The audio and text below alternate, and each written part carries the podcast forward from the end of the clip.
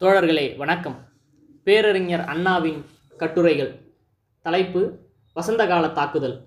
இதுவரையில் நாம் கலை காவியம் என்று காரணம் காட்டியும் கற்பனை சுவை காலக்கருத்து என்று சாக்கு கூறி கம்பராமாயணம் பெரிய புராணம் எனும் ஆரிய ஏடுகளை தீயிலிடுவதை தடுக்க முனைந்த தோழர்களின் விடுகணைகளை ஏற்று நின்றதுடன் அவர்களின் காரணங்கள் வெறும் போலி என்பதை விளக்கி வந்தோம். இனி நாம் இக்கலைவாணரின் கணைவரியனை வரவேற்க தயாராகவே இருக்கிறோம். என்றாலும் இனி நாமும் ஓரளவு தாக்குதலில் இறங்கா முன்னம் கலை கலை என்ற சலசலப்பு காட்டிக்கொண்டு சந்து பொந்துகளிலிருந்து கிளம்பும் பேர்வழிகளின் கூச்சலை ஆதரித்தவராவோம் என்ற அஞ்சியே வசந்தகால தாக்குதலை துவக்க தீர்மானித்துள்ளோம். இனி அடுத்தடுத்து வரும் இதழ்களில் நாம் விடும் வினாக்களுக்கு விடையறுக்க கலைவாணர் முன்வர வேண்டுகிறோம். அவர்களின் விடைகளை திராவிட நாடு வெளியிட்டு தமிழகத்தின் தீர்ப்புக்கு எதிர்நோக்கி நிற்கும் என்று உறுதி கூறுவோம். சித்திரத் தமிழை எத்துறைக்கேனும் பயன்படுத்துவதே நோக்கமென கொண்டு விருதுநகர் சுயமரியாதை மாநாட்டிலே வீரச்சுவையை காட்டினோம். இதுபோது சைவரும் அதிசயிக்க சைவம் பேசி பண்பாடிடுவோம். வைதிகரும் வியக்கும் விதமாக வரட்டுவாதத்தை காட்டுவோம். அஞ்சுவது யாதொன்றுமில்லை இனி அஞ்ச வருவதுமில்லை என்று கூறுவோம். என்று பேசிடும் சமய சைவர்கள் விடும் வினாக்களையல்ல நாம் குறிப்பிடுவது. அவை நமக்கு ஓய்வு நேர விளையாட்டுக்கு பயன்படட்டும். அந்த இளந்தூய்மணிகளை அல்ல நாம் காண விரும்புவது. உண்மையிலேயே நாம் தவறான கொள்கை கொண்டிருக்கிறோம் என்பதை ஆதாரபூர்வமாக விளக்கி நாம் தவறு செய்தவராக தோன்றினால் நம்மை தடுத்தாட்கொள்ளக்கூடிய உரிமையும் தகுதியும் படைத்த செந்தமிழ் புலவர்களையே நாம் அன்புடன் அழைக்கிறோம். விடையளிப்பீராக என்று. ராமாயணம் என்பது ஆரிய திராவிட போராட்ட காதை என்றும் ராமன் ஆரியன் ராவணன் தமிழன் என்றும் நாம் கூறுகிறோம் இதை மறுத்திடும் அன்பர்கள் மூன்று கேள்விகளை கேட்கிறோம். ஒன்று ராமாயணம் ஆரிய திராவிட போராட்டம் என்ற ஆராய்ச்சி கருத்துக்களை வெளியிட்டவர்களை நீவிர் இதுவரை மறுத்து கூறி உமது வாதத்தை சரித்திர இலக்கிய ஆராய்ச்சியாளர் மன்றம் ஒப்புக்கொள்ள செய்ததுண்டா?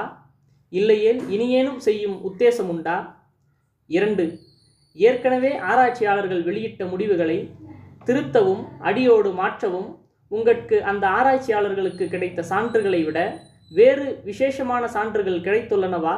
உண்டெனில் அவை யாவை?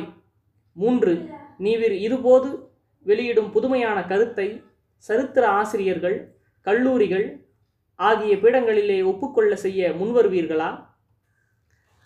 ராமாயணம் ஆரிய திராவிட போராட்ட காதை என்றும் ராவணாதியர் தமிழர் ராமநாதியர் ஆரியர் என்றும் இதுவரை கூறியுள்ள ஆராய்ச்சியாளர்கள் பலர் அவர்களில் சிலரின் மொழிகளை ஈண்டு தருகிறோம். நம்மிடம் போரிடும் புலவர்கள் இந்த ஆராய்ச்சி அரண்களை துளைத்து தகர்த்துவிட்டு பிறகு நம்மை பாயட்டும் என்பதற்காக. தாம் செய்த வெறியாட்டம் வேள்விகளை அழித்தமை பற்றியே அவ்வாரியார் பெரிதும் சினங்கொண்டு அவ்வேளாளரையும் அவருள் அரசனான வேளிரை தாசியர் ராட்சகர் அசுரர் என்று இகழ்ந்து கூறி அவரை தாழ்த்துந்தர் பொருட்டு பொய்யான பல புராண கதைகளை எழுதி வைப்பாராயினர். மறைமலை அடிகள் வேளாளர் நாகரிகம். ராமன் காலத்தில் தென்னிந்திய தஸ்யுக்கள் என்ற ராட்சசர்களும் சொந்தமாக இருந்தது.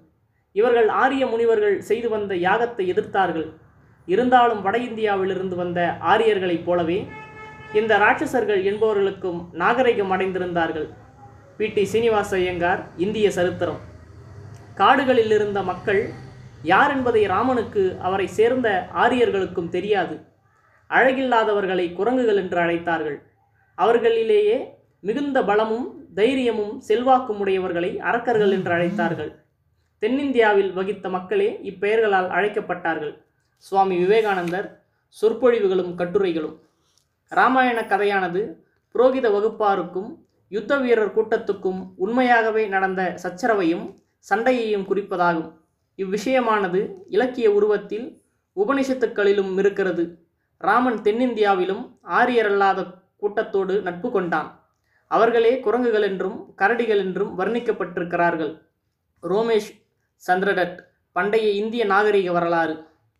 இராமாயணத்தை காலத்தில் தென்னிந்தியா முழுவதும் ஆரியரல்லாதார் வசித்து வந்தார்கள். இவர்களைத்தான் இராமாயணத்தின் ஆசிரியர் குரங்குகள் என்றும் கரடிகள் என்றும் இலங்கையிலிருந்துள்ள ஆரியரல்லாத மக்களை அசுரர்கள் என்றும் வர்ணித்து எழுதியிருக்கிறார்கள். ரோமேஷ் சந்திரடட் புராதான இந்தியா. ஆரியர் அல்லாத தேச மக்கள் காடுகளுக்குள் விரட்டப்பட்டார்கள். அதுவும் போதாதென்று அவர்கள் ராட்சசர்கள் என்றும் அசுரர்கள் என்றும் ஆரிய காவிகள் ஆரிய புரோகிதர்களும் நூல் எழுதி வைத்தார்கள். ஆரியர் அல்லாதார்களுக்கு ஏற்கனவே இருந்த தஸ்யு அல்லது விரோதி என்ற பெயர் நாளடைவில் பிசாசு பூதம் ராட்சசன் என்ற பெயர்களாக மாற்றப்பட்டது. சர் வில்லியம் வில்சன் ஹண்டர் இந்திய மக்களின் சரித்திரம். ராமாயண கதையானது ஆரியர்களுடைய பலத்தை குறிப்பிடவும் அவருடைய எதிரிகளும் விரோதிகளும் ஆகிய திராவிடர்கள் எவ்வளவோ உயர்ந்த நாகரிகத்தை அடைந்திருந்தும் கூட அவர்கள் மிக மோசமாக கேவலமான முறையில் சித்தரித்து காட்டுவதற்காக எழுதப்பட்டதாகும். புலவர் T. Ponnambalam Pillai. Malabar quarter review. வெற்றி பெற்றவர்களுக்கு இயற்கையாக ஏற்படும் அகங்காரத்தில் பிராமணர்கள் தங்கள் விரோதிகளின் ஆகிய தசுக்களை குரங்குகள் என்றும் கரடிகள் என்றும் எழுதி வைத்தார்கள். ஷோஷி சந்திரடட் இந்தியா இன்றும் அன்றும். இராமாயண கதையின் உட்பொருள் என்னவெனில் ஆரிய நாகரிகத்தின் தலைவனுக்கும் ராவணனுக்கும் நடந்த சண்டையே ஆகும். ராதா குமுத முகர்ஜி இந்து நாகரிகம். இரண்டு இதிகாசங்களும் ஆரியர்கள் பரவிய பருவங்களை வெகு தெளிவாக குறிப்பிடுகின்றன. மகாபாரதம் கங்கை நதி வெளியில் அவர்கள் பரவியதையும் ராமாயணம் தென்னிந்தியாவை அவர்கள் கைப்பற்றியதையும் உணர்த்துகின்றது. சிஜே வர்கின் மேஜி மந்திரி இந்திய சரித்திரம். இன்னொரன்ன பிற ஆராய்ச்சியாளர்களின் தீர்ப்பை நாம் எதிர்க்கும் முன் கம்பதாசர்கள் தகர்த்தெறிய வேண்டாமா? அதனை இதுவரை செய்தனர் இல்லை. இனியேனும் செய்ய இயலுமா? எங்கே? பார்ப்போம். நன்றி வணக்கம்.